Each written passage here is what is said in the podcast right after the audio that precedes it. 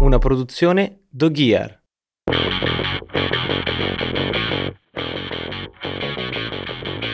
Quando ti guardo, la carrozzina scompare. Sono Francesca Michelin e questo è Maschiacci. Uno spazio nato per dare spazio. Perché un giorno termini come ingegnera, avvocata e architetta saranno comuni.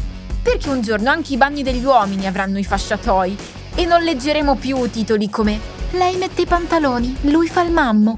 E non sarà uno psichiatra a stabilire cosa è femminile e cosa no. E non direte più alla sottoscritta pensa a cantare. E un giorno, camminando... Comunicazione interna, la cantante Michelina è pregata di chiudere la sigla, grazie. Sì, sì, cioè, raga, io la sigla la chiudo, eh, però mi chiamo Francesca Michelin e sono una cantautrice.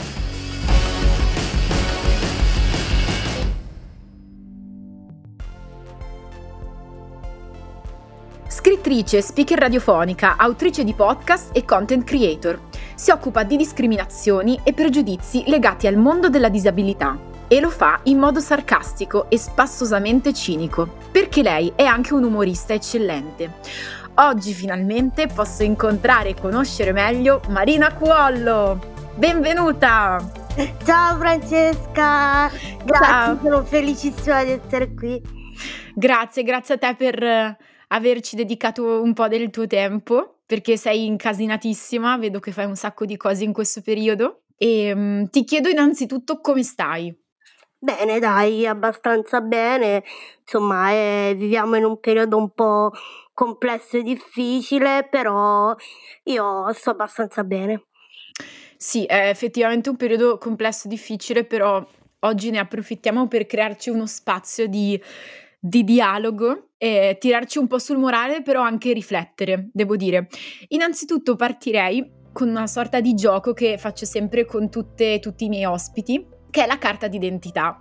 Noi abbiamo riscritto eh, la tua carta d'identità sostanzialmente. Dimmi se ti ci ritrovi, perché secondo me è molto più accurata del documento originale.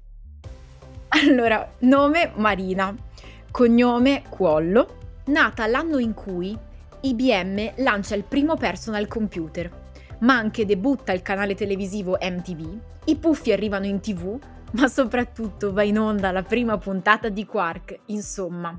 Sei nata in un anno magico, il 1981 dove, in una delle città più belle del mondo, dove se dici ci vediamo in centro, senza specificare il punto esatto dove incontrarti, rischi di non incontrare nessuno e di perderti, perché questa città vanta il primato di centro storico più grande d'Europa ovvero Napoli.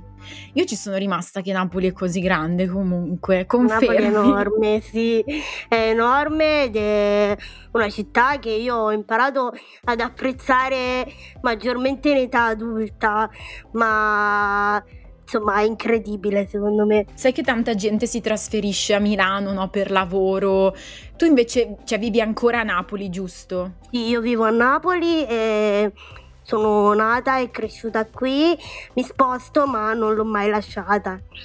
Capisco, anche a me piace, cioè io sono nata in Veneto, a Bassano del Grappa, però paradossalmente se dovessi scegliere una città metropolitana andrei a vivere a Napoli, sappilo. Io perché ho il collegamento col mare, credo di non poter pensare di vivere in una città dove non c'è il mare, questo diciamo è, è un mio pallino proprio. E infatti sei Marina di nome di fatto, eh, quindi. eh, allora, segni particolari. Come sostiene lei, è come una creme brûlée. Quando rompi la crosta, sotto c'è il morbido. Ma aggiungo io, non fatela incazzare, se no vi romperei. Confermi? Confermissimo, perché cioè, se sbrocco alla fine, eh? Io ho avuto modo di vederlo, ma devo dire che sbrocchi sempre con un'intelligenza e un proprio una lettura molto, molto acuta delle cose, quindi sbroccare come te secondo me è proprio molto elegante, devo dire. Grazie, l'arte dello sbrocco elegante. Mi piace questa.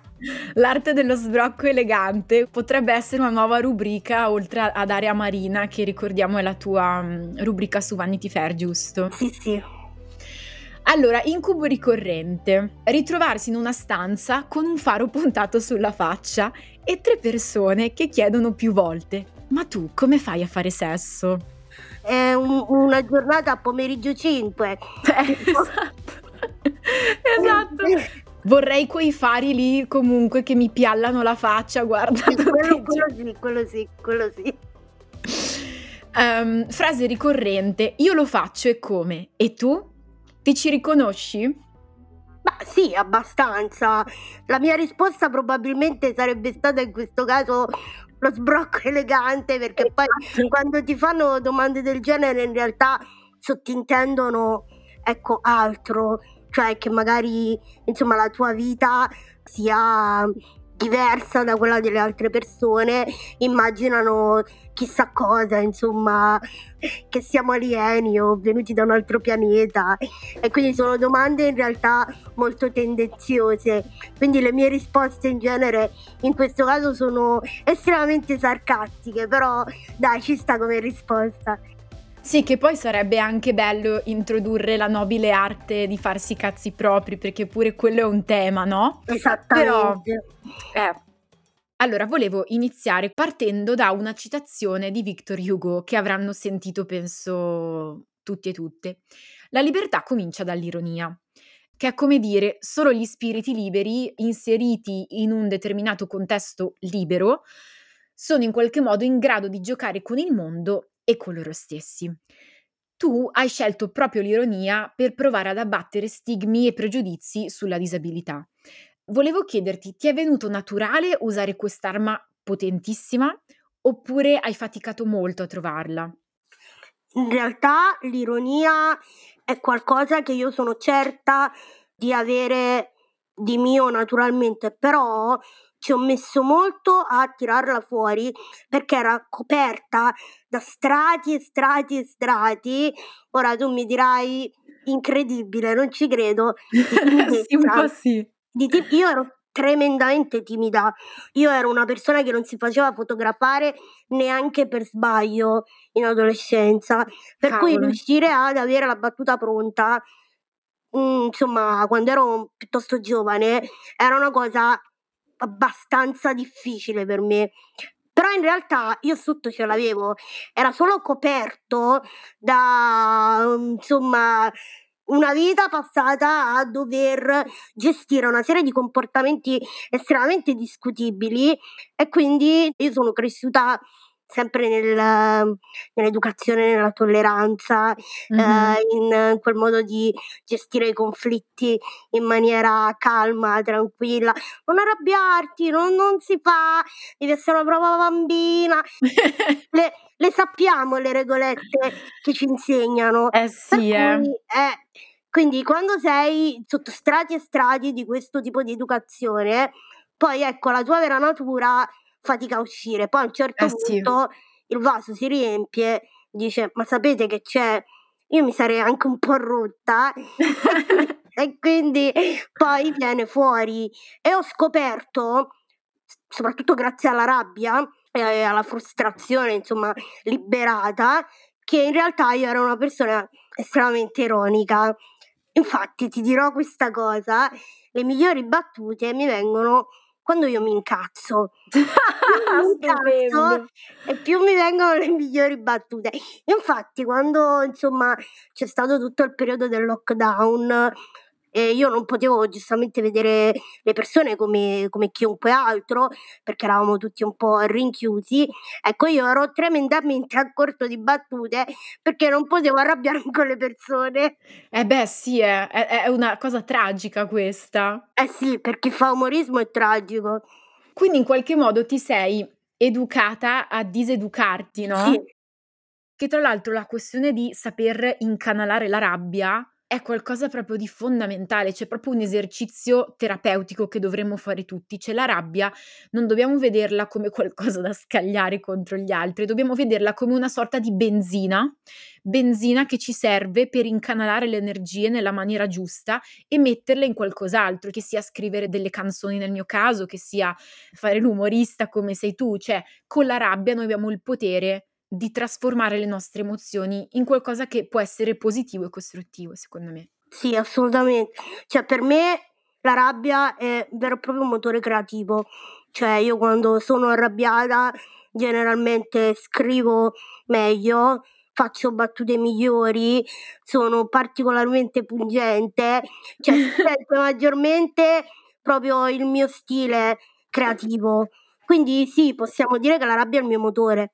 Allora, siccome tu stessa proprio ti definisci un umorista, pensi che sia vera la frase "non si può più dire niente"? Perché ormai c'è ogni cosa che succede, soprattutto sui social, la risposta è: non si può più dire niente, ogni volta che si sollevano questioni molto, molto importanti. E a proposito volevo dirti, cosa ne pensi della comicità che io definisco tossica? Mi spiace se qualcuno si sentirà offeso, ma comicità tossica è di chi usa proprio gli slur per far ridere rivendicando quella che è definita libertà di espressione.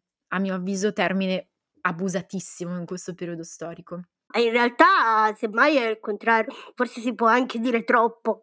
Non è vero che non si può dire niente, anche perché, come tu stessa hai detto, quel tipo di comicità esiste e continua a esistere nessuno l'ha mai tolta di mezzo, gli stessi comici che fanno quel tipo di comicità continuano a lavorare tranquillamente, talvolta prendono anche premi. Sì, volevo cui... dirlo, l'hai detto tu. per cui voglio dire, a me sembra che questa cosa non si può dire più niente, ma, ma dove? Ma in quale paese? Semmai è il contrario, cioè ci sono persone che fanno parte di categorie sottostimate e marginalizzate che fanno fatica ancora a farti sentire. Per cui ecco, eh, forse adesso abbiamo la possibilità di farci sentire meglio perché abbiamo più strumenti con cui comunicare, abbiamo i social, per cui adesso è il contrario, semmai abbiamo la possibilità finalmente di dire la nostra, cosa che prima non era possibile. Ecco, tu hai hai usato un termine importante, persone marginalizzate, e io volevo appunto, proprio in merito alla comicità, chiederti anche questo. Cioè, non trovi che il problema in Italia non sia la tradizione del varietà o della maschera che molti comici raccolgono, ma è proprio l'assenza o la poca presenza proprio di critica corrosiva verso il potere, cioè la critica dovrebbe essere verso la politica, verso i potenti, non verso la comunità LGBT. Tu cosa ne pensi? Ma infatti voglio dire, la questione è che quella non rappresenta eh, satira, al massimo in Italia abbiamo un pochino di satira di costume, però in realtà ci manca, secondo me, quella comicità che mira verso l'alto, cioè le persone che andrebbero in qualche modo ridicolizzate e, e quindi messe alla luce in tutta la loro totalità, sono quelle persone che rappresentano il potere, il potere vero, e il potere è il sistema, cioè è difficile vedere un umorismo che punti a smantellare un sistema oppressivo. Io lo vedo di radio, in Italia veramente questa cosa ci manca. Ascolta, prima eh, nella carta d'identità ho appunto detto frase ricorrente, io lo faccio come tu. Per chi non lo sapesse, ho proprio scelto questa frase perché tu hai scritto un libro che si chiama A Disabilandia si tromba. Qui tu racconti situazioni, comportamenti, battute del cosiddetto normodotato medio quando si relaziona con una persona con disabilità per strada, tipo al lavoro, eh, in ufficio, al ristorante, eccetera. Ci fai qualche esempio delle frasi tipiche? Io te lo chiedo soprattutto per le persone che non hanno avuto il piacere di leggere ancora il tuo libro, ma eh, anche perché sarebbe bello creare un piccolo eh, vademecum delle frasi da non utilizzare quando si ha di fronte una persona con una disabilità. Allora, in genere il comportamento che le persone hanno è quello di stima eccessiva verso tutto ciò che fa una persona disabile anche in situazioni estremamente ordinarie, cioè magari sei, che so, al bar con un amico a prendere un caffè, cioè ti stai facendo fondamentalmente i fatti tuoi, si avvicina la vecchietta, ma che bravo, stai uscendo con gli amici, bravo, bravo, cioè quelle cose così proprio nonsense. Ma come e, se ti trattassero come un bambino, sì, no? Sì, sì, è così, è così. E quindi tutta tutto ciò che è correlato a questo, come anche per esempio a me mi capitava spessissimo quando ecco uscivo a cena fuori con eh, il mio gruppo di amici, non so, mangiare una pizza, mangiare una cosa, eh, normalmente i camerieri non si rivolgono mai a me personalmente per le ordinazioni, ma si rivolgono alla, a chiunque altro mi sia accanto, ma non a me. Assurdo. C'è questo, c'è questo episodio che racconto anche all'interno di Disabilandia, che qualche anno fa avrò avuto tipo 24-25 anni, ero al ristorante e il cameriere mi porta così, senza chiedere, senza niente, di sua spontanea volontà, un pacco di pennarelli per colorare. No, Sì. no, no, Sì, ho i brividi. sì, è una cosa tremenda. Io così, cioè, io proprio disazzo. Cioè, in, que- in quel periodo non ero ancora in grado di rispondere a tono, perché ero ancora in quella fase di incassa e stai tranquilla, no? Però episodi del genere incanalati uno dopo l'altro, ecco, se succedesse adesso, la mia risposta sarebbe molto diversa da allora. Guarda, ho ho i brividi in tutto il corpo dallo schifo, cioè non, veramente mi dispiace. Tra l'altro io mi rendo conto che magari anch'io ogni tanto ho fatto delle cose che non, non sono proprio bellissime, ma magari le faccio in buona fede senza pensarci, ma mi rendo conto che non sono bellissime. Tipo, mi succede magari che arriva una persona con disabilità che si trova su una sedia a rotelle e mi chiede una foto e a me viene spontaneo abbassarmi. E invece mi sono resa conto che è una cosa sbagliata, cioè che perché devo farlo? Tu cosa ne pensi di questa cosa? Perché io mi sono giustamente fatta dei problemi.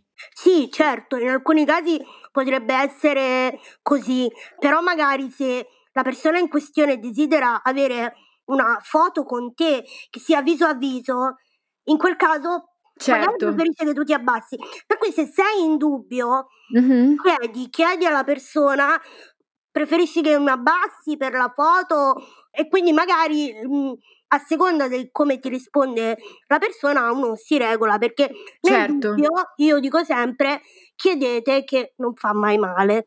Hai ragionissimo, grazie. E ascolta, visto che siamo arrivati un po' al definire anche che cos'è questo mm, comportamento, vuoi spiegare a tutti eh, i nostri ascoltatori e ascoltatrici che cos'è l'abilismo? Allora, l'abilismo lo trovate anche nella Treccani, finalmente è stato definito, è la discriminazione nei confronti delle persone con disabilità, che si può manifestare in tantissimi modi.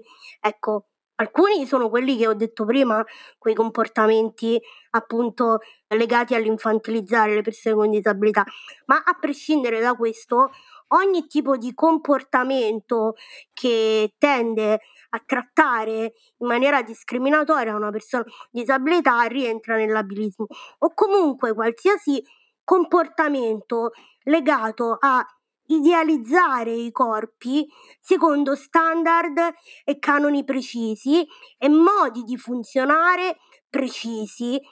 E questo ovviamente fa sì che le persone si comportino in determinati modi che appunto diventano poi discriminatori.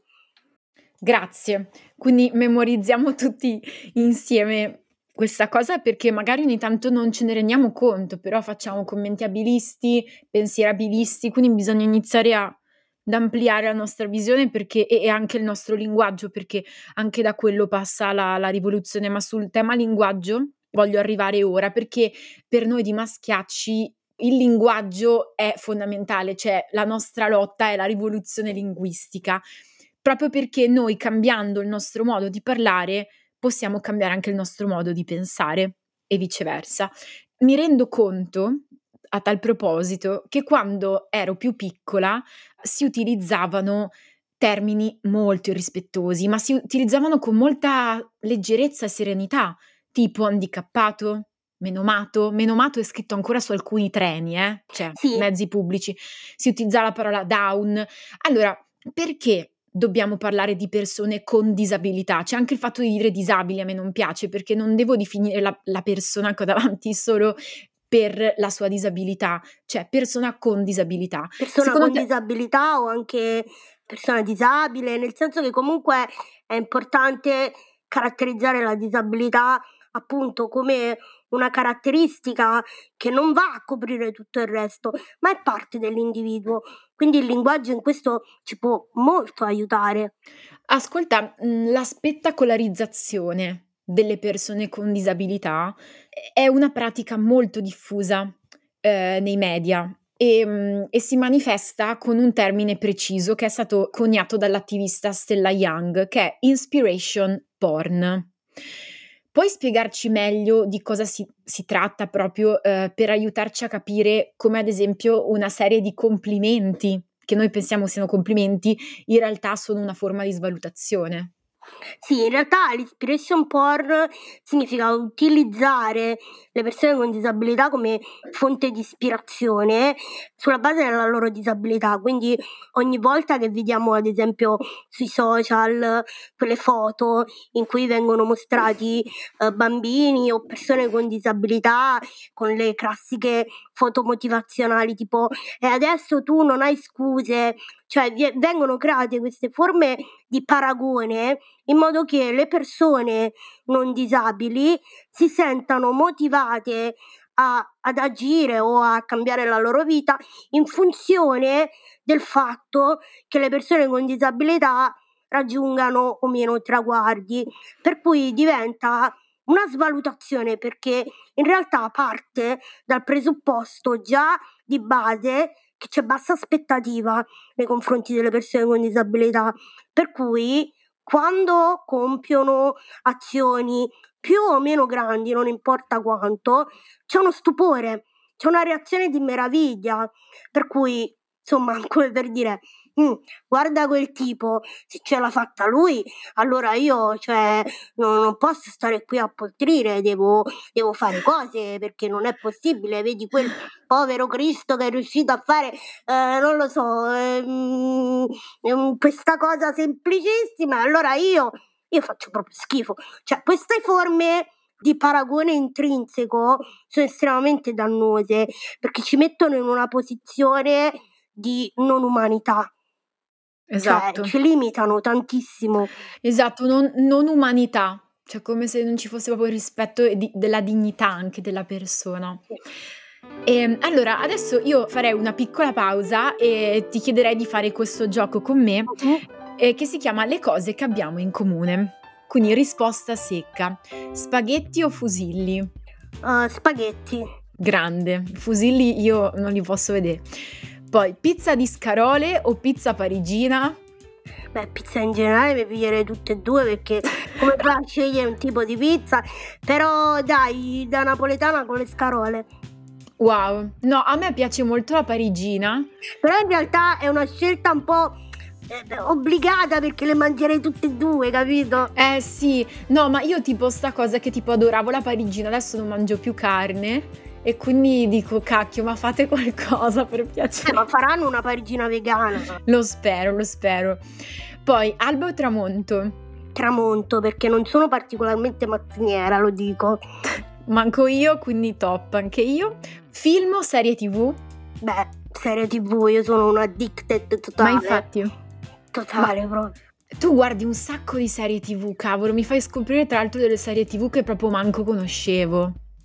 Io adoro le serie tv, il che fa intendere alle persone che dormo veramente poco perché sto lì che non riesco a smettere di, di fermarmi con gli episodi, sì, sono incredibilmente proprio drogata di serie. Poi, appena sveglia, musica palla o rassegna stampa? Oddio, appena sveglia silenzio e caffè perché, cioè, io proprio, capito, eh, sono uno zombie, cioè, p- quals- chiunque provi a parlarmi, penso che io non, connetto, per cui forse, forse più che altro rassegna stampa solo perché c'è più quiete. Sì, anche se ti dico rassegna stampa ultimamente parte il bestemmione. Eh, Eh no, comunque- infatti. Eh, persona che ti chiede come stai ma non ascolta mai la risposta o persona che manco ti chiede come stai ma ti frequenta spesso? Occhio, La eh. seconda, la seconda. Eh, Brava! ma chi frega del come stai finto, è molto meglio che le persone siano presenti nei fatti. Esatto, sono d'accordo. Poi ragno o scarafaggio? Ma i ragni sono più belli, dai. Eh, però pensavo dicessi scarrafona. na, Eh, lo so, Eh. ci stava. Mannaggia, pur- pure è vero, è vero, non ci ho pensato. Eh, cavolo, per Pino avrei dovuto dirlo. Esatto. Primo appuntamento, sesso sfrenato o ci vuole un po' di tempo? Allora, io per quanto sia una che a Disabilandia si tromba eh, con tutto il cuore, sono pure un po' vecchiarella, per cui ho un po' di, un po', po'- po' di non dico di, di- di vecchia scuola, eh, però me la piglio comoda.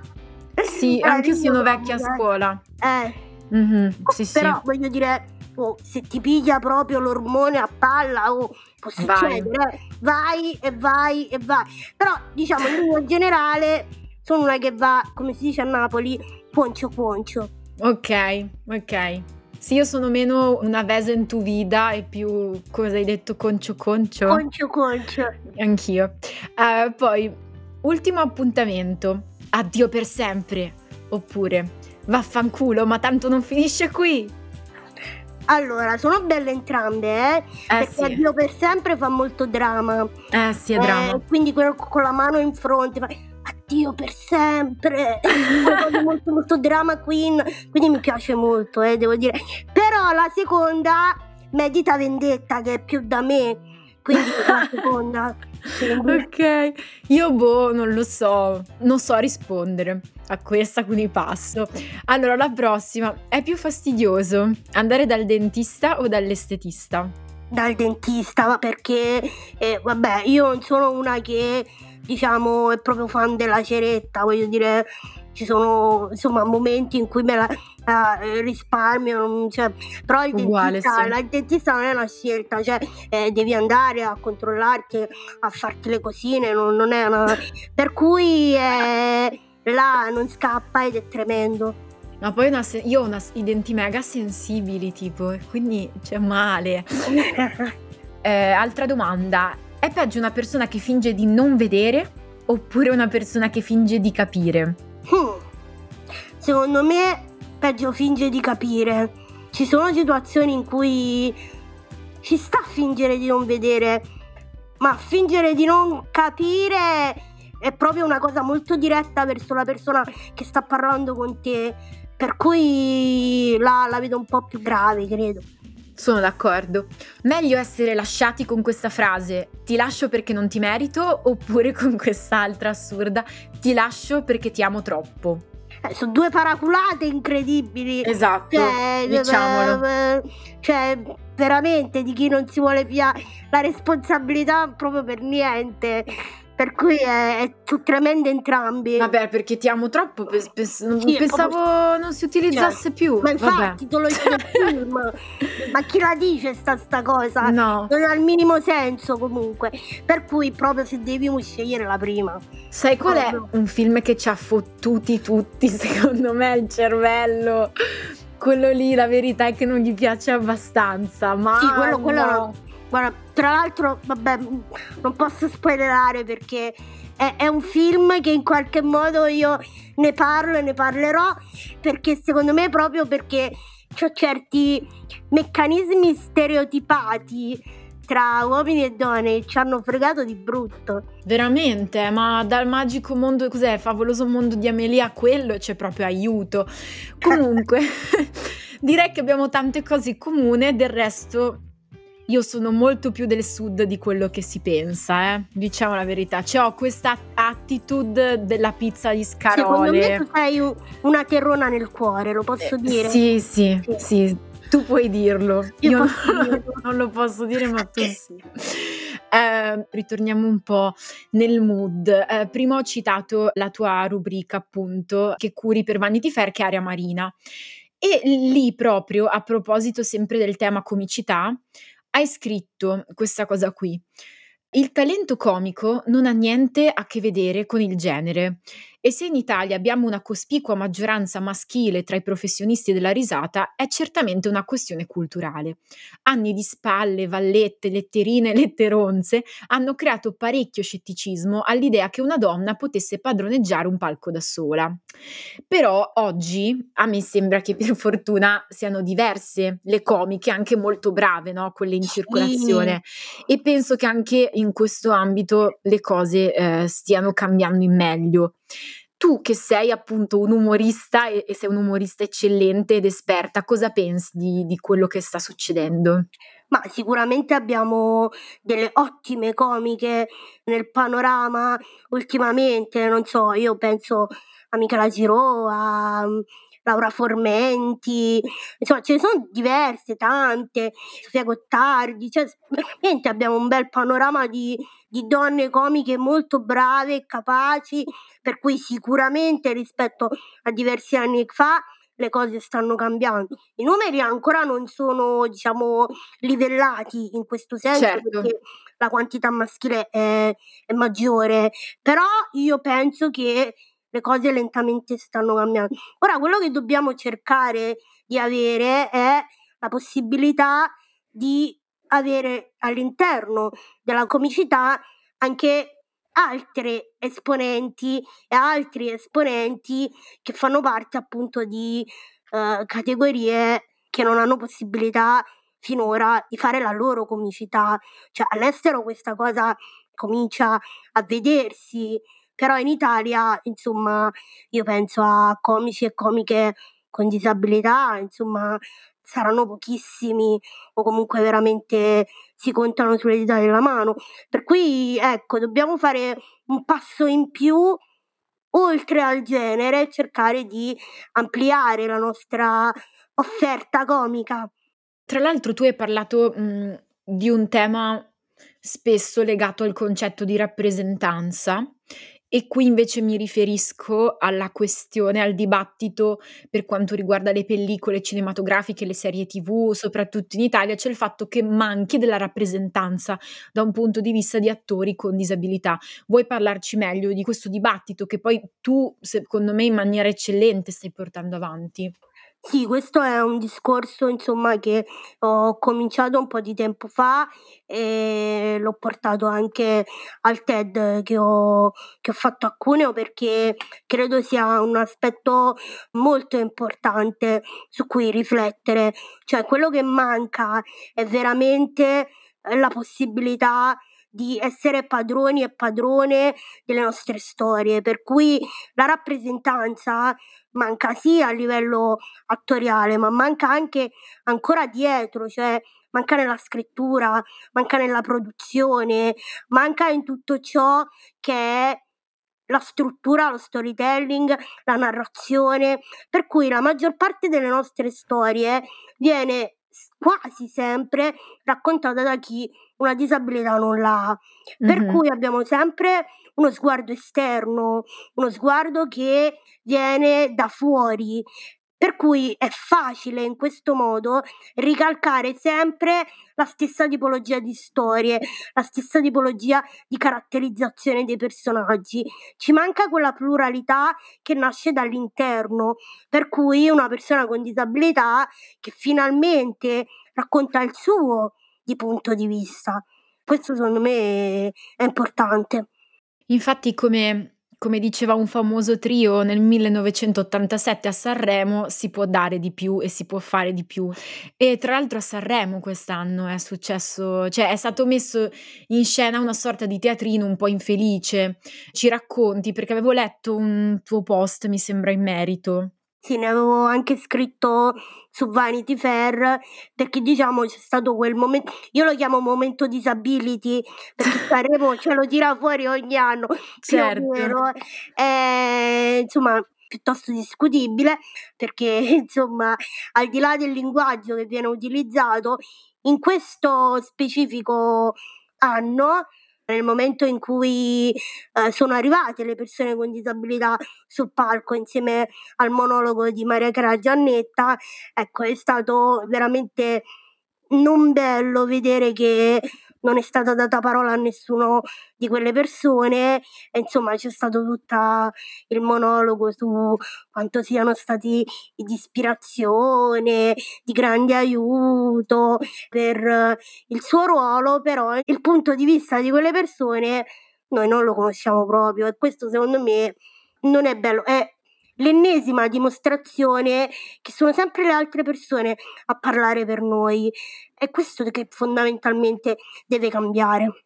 Grazie davvero delle, delle, tue parole perché sono molto molto importanti e spero che chi ci sta ascoltando possa, possa utilizzarle proprio come tesoro per, per cambiare anche il modo di analizzare no, quello che, che, ci circonda, perché saper leggere le situazioni non è sempre facile perché ti mancano gli strumenti e questi strumenti te li crei anche con un confronto, no? quindi non bisogna mai smettere di confrontarsi, quindi sono molto contenta di questo confronto che, che stiamo avendo.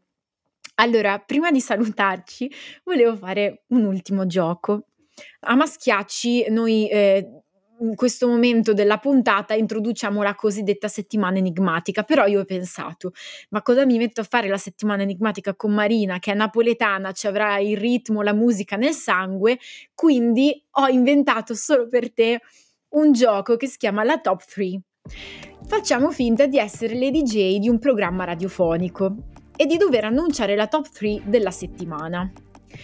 Allora, quali sono tra queste frasi quelle che ti fanno incazzare di più. E ti chiedo di fare una sorta di top 3. E se vuoi anche di dare delle risposte a modo tuo da suggerire a chi se le sente dire. Ok. Le tre frasi sono queste. 1. Hai un coraggio pazzesco. Io nelle tue condizioni non so se ci riuscirei. 2. Nonostante la tua disabilità, sei veramente una forza della natura. 3. Ma come fanno quelli come te a fare sesso? Al terzo posto cosa metti? Allora, um, eh, perché sono terribili tutte e tre, eh, quindi insomma devo un po' capire. Um, si può fare anche un mashup, ricordati che tu sei una DJ, eh, quindi okay, puoi mashup tutte. Hai ragione, hai ragione.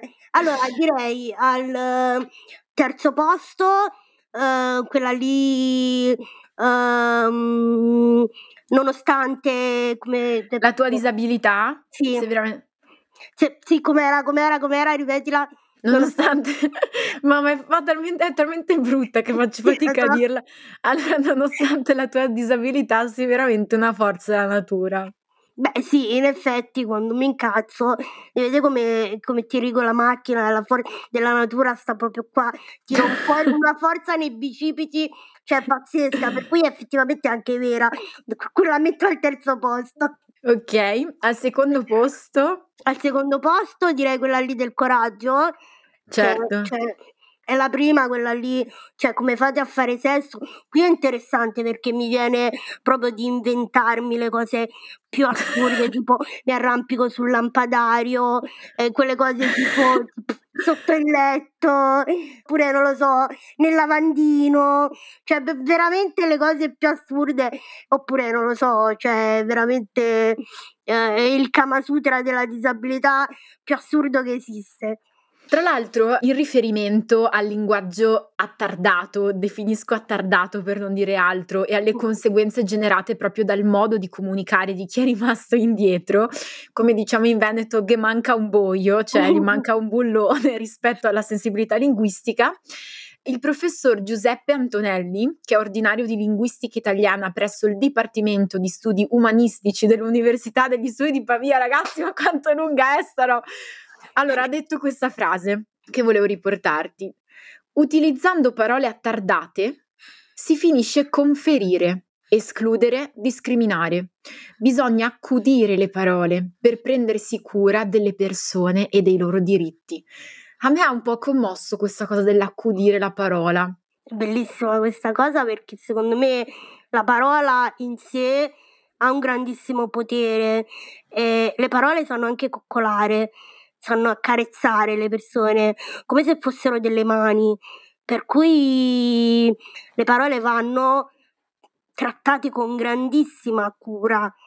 E a volte cioè, la scelta delle parole per me dice molto di più delle parole stesse di una persona. E a proposito di parole scelte con cura quando si fa comicità, a te cosa fa ridere e cosa invece non ti fa ridere? Allora, a me um, fa ridere la comicità bizzarra e anche un po' l'umorismo inglese, per cui sono una grandissima fan del sarcasmo. In Andresti generale. molto d'accordo con mio padre, devo ah, dire. la questione della risata, ecco, è molto soggettiva. Per cui dire questo non va bene perché non mi fa ridere non ha molto senso. Per cui mm-hmm. anche le persone che fanno quella comicità denigratoria e che hanno un pubblico che ride, ecco, a me non fa ridere. Però in realtà cioè, il meccanismo della risata è molto più complesso e quindi in realtà poi bisognerebbe analizzare quelle questioni. Però in linea generale a me tutto ciò che è denigratorio e che spinge verso il basso non mi fa ridere. Comunque sì, il concetto proprio di andare a perculare, perché di fatto esatto, questo sì, quello è. perculare una minoranza, perculare una comunità, perculare persone che hanno delle fragilità. Tutto questo è sbagliato, noi dobbiamo toglierci da questa dinamica tossica. Ascolta, l'ultima domanda che ti faccio è quella che di solito faccio a tutte le persone che ho il piacere di ospitare nel mio podcast, che è tu oggi per cosa lotti? Io oggi lotto per un mondo che abbia pari diritti e pari dignità per tutti, tutte e tutte. Grazie, grazie Marina. Ti posso dire, eh, ho avuto spesso i brividi parlando con te perché mi hai, mi hai fatto riflettere tantissimo e sono sicura avrei fatto riflettere un sacco di persone che ci hanno ascoltate. Quindi io ti ringrazio e speriamo di incontrarci di, di, persona molto molto presto. Grazie Francesca, sono stata veramente felice di questa chiacchierata, felice di essere qui e insomma grazie a tutte le persone che ci hanno ascoltato. Ho deciso di chiudere questa puntata di Maschiacci chiedendo il prezioso contributo dell'atleta Ambra Sabatini, oro nei 100 metri alle Paralimpiadi di Tokyo 2020. Tra l'altro vi consiglio di seguirla anche su Instagram perché il suo racconto social è di grande ispirazione, motivazione e aiuta a sensibilizzare e normalizzare la vita degli atleti con disabilità. Ciao Franci, come stai? Sono Ambra Sabatini e ti volevo raccontare un po' della mia esperienza da atleta paralimpica. È iniziata circa tre anni fa, nel 2019, quando ho avuto un incidente stradale dove ho perso la mia gamba sinistra, ma non ho perso la voglia di fare ciò che mi appassionava di più, ovvero correre Così da mezzofondista sono diventata una velocista, adesso gareggio sulla distanza dei 100 metri, la gara regina dell'atletica leggera. E l'anno scorso ho vinto l'oro alle Paralimpiadi di Tokyo 2020. È stato un traguardo importante e insieme a me sono salite sul podio le mie compagne di squadra Martina Caironi e Monica Contraffatto l'emozione è stata immensa. La nostra immagine ha fatto un po' il giro di tutta l'Italia e del mondo e tante persone si sono ispirate alla nostra storia, hanno iniziato a vedere, a seguire sempre di più le gare paralimpiche e a percepire la disabilità in modo diverso ed è per questo che penso che sia importante dare sempre di più visibilità alle nostre gare come a quelle dei nostri colleghi olimpici perché le persone possano sempre vedere più l'atleta e non la disabilità che contraddistingue la persona perché eh, la disabilità fa parte di una minima parte della nostra vita ma noi vogliamo essere considerati come dei veri e propri atleti che si allenano, inseguono un sogno e, e poi capita di raggiungerlo come è successo a me. E il mio sogno è sempre stato quello di eh, influenzare i ragazzi della mia età, i miei coetanei e i più piccoli a fare sport perché penso che sia eh, uno strumento molto importante. Lo sport è una palestra di vita, ti aiuta ad affrontare gli ostacoli, eh, ad andare oltre, a non fermarci e anche a inseguire anche un sogno, darci degli obiettivi e quindi penso che tanti ragazzi dovrebbero avere questi valori eh, intrinseci. Per me è stata molto importante conquistare questa medaglia d'oro perché mi ha dato la possibilità proprio di eh, mandare sempre di più questo messaggio, mi dà ancora più voglia di raggiungere nuovi risultati e quindi state sintonizzati perché l'onda azzurra è pronta a colpire di nuovo. Ciao Franci. Grazie Ambra e noi non vediamo l'ora di essere travolti da questa fantastica, immensa e bellissima onda azzurra. Grazie ancora e grazie a tutti, tutte e tutte per aver ascoltato Maschiacci. Bella rega! Maschiacci è un podcast scritto da me, Francesca Michelin, con la collaborazione di Giovanna Donini e Andrea Mideno. La produzione è di Dog Ear, di Marta Donà e Carlo Lenotti. Producer Irene Oriani. Il coordinamento di produzione è di Marta Sala e Silvia Gianatti. La supervisione editoriale è di Marco Ferrarini. La post-produzione è di Pasquale Lo Savio. La copertina è di Andrea Lodetti.